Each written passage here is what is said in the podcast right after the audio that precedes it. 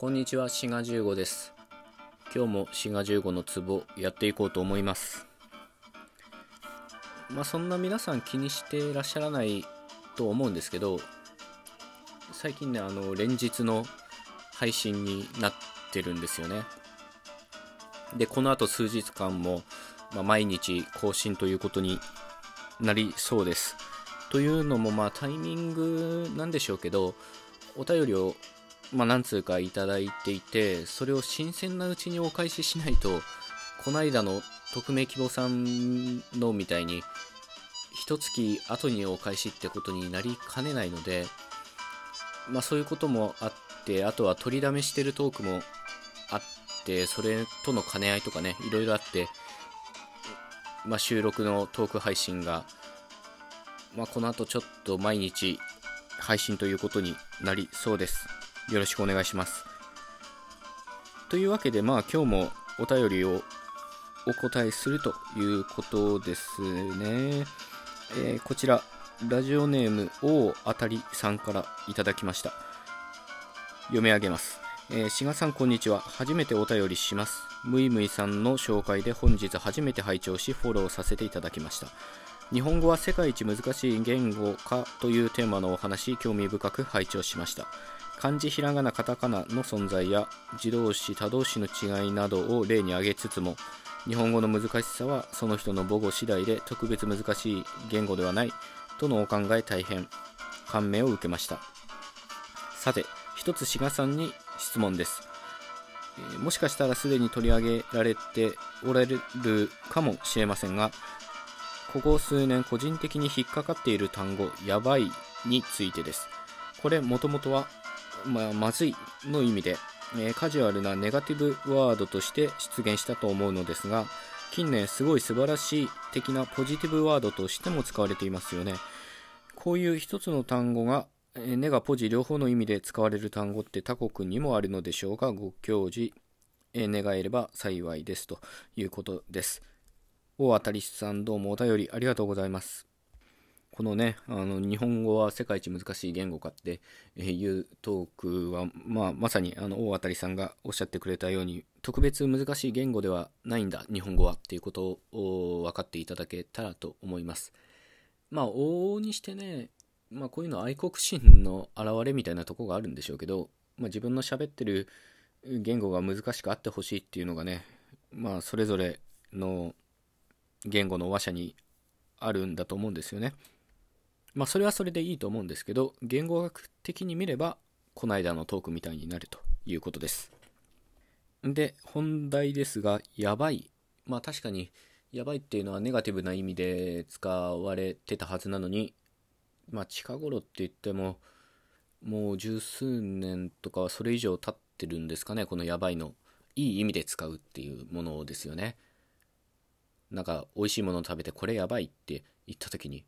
まあ、思わずギョッとする人も、まあ、いらっしゃるっていうことですよね。まあ、このやばいっていうのは、まあ、程度が外れてることみたいな感じですよね。まあ、想定されてる程度からプラスにもマイナスにもどちらでも、まあ、外れてることを表すのに使われてるといった感じですよね。で、こういった単語は、まあ、すごいっていうのもどうやらそうみたいですね。古語だと過ごしですけど、まあこれが古語辞典によると、まあ気味が悪いっていう意味とか、物寂しいとかね、っていうネガティブなものと合わせて、ゾッとするほど素晴らしいっていう意味もあると。まあおそらくこれもやばいと一緒で、ネガティブな意味合いで使われていたものがまあ、転じてっていうかね、いい意味で使われるようになってるということですね。で、現代ではもう、むしろいい意味でしか使わないですかね、すごいって。で、こういうネガティブ、ポジティブ両方の意味で使うものが、まあ、他の言語にはあるかというとね、まあ、ちょっと英語ぐらいしか例が浮かびませんけど、英語だったら、クレイジーとかね、は、まあ、気が狂ってるっていう意味ですけど、まあ、転じて、まあ、この転じてっていうのも都合のいい言葉ですけど、まあ、いい意味で使われることもありますね。あとはインセインっていうのがこれも、まあ、気が狂ってるみたいな意味ですけど、まあ、いい意味で使われることもありますまあちょっとね僕が知ってるのは英語ぐらいしかないですけど他の言語でもまああり得ることかなと思いますね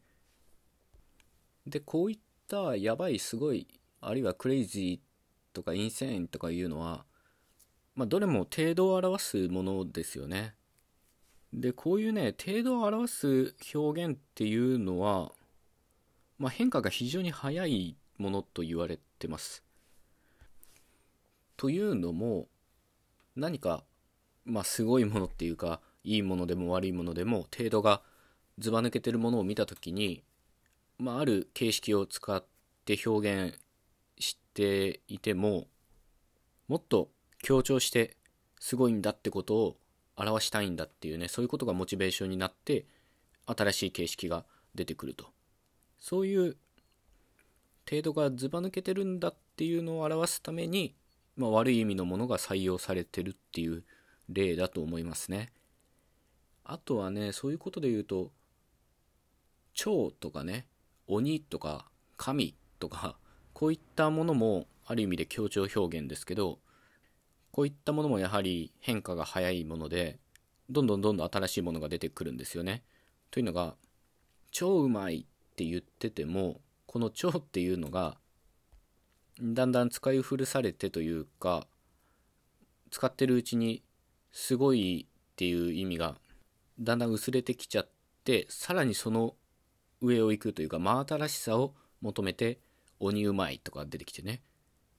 でさらに新しいのが出てきてっていうふうにどんどんどんどん書き換えられていくものなんですよね。まあやばいっていうのもそういったものの変化の表れと言えるかもしれません。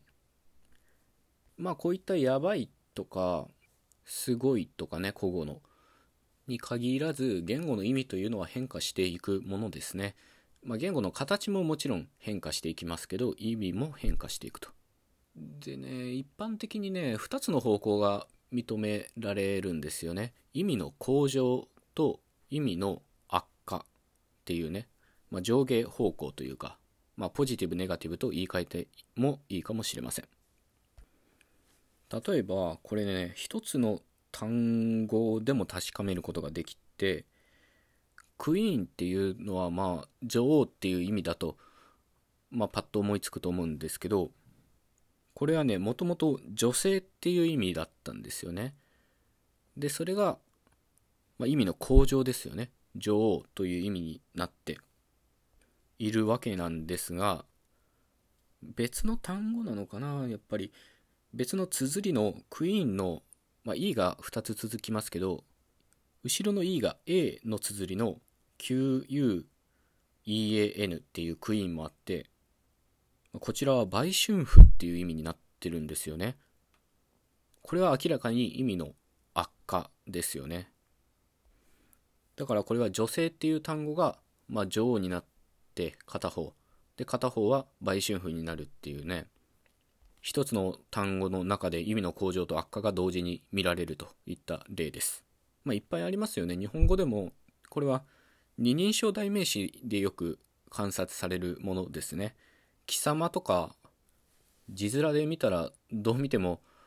敬ってる感じなのに今では罵る時にしか使いません。まあ、こういったものは明らかに意味の悪化と言えるものですね。こういった意味の、まあ、向上にしろ悪化にしろ変化っていうのはどんな言語にでもあることですし身の回りのものでも、まあ、ちょっと注意してみればね見つかるものだと思います。というわけでお答えになってますでしょうか。まあ、やばいみたいにネガティブなものが、まあ、ポジティブなものに使われるっていうのは、まあ、少なくとも英語にはあって他の言語にもあることだと思います。でそれは何でかというと何か程度がずば抜けてるっていうことを表すのに従来の表現では物足りなくなって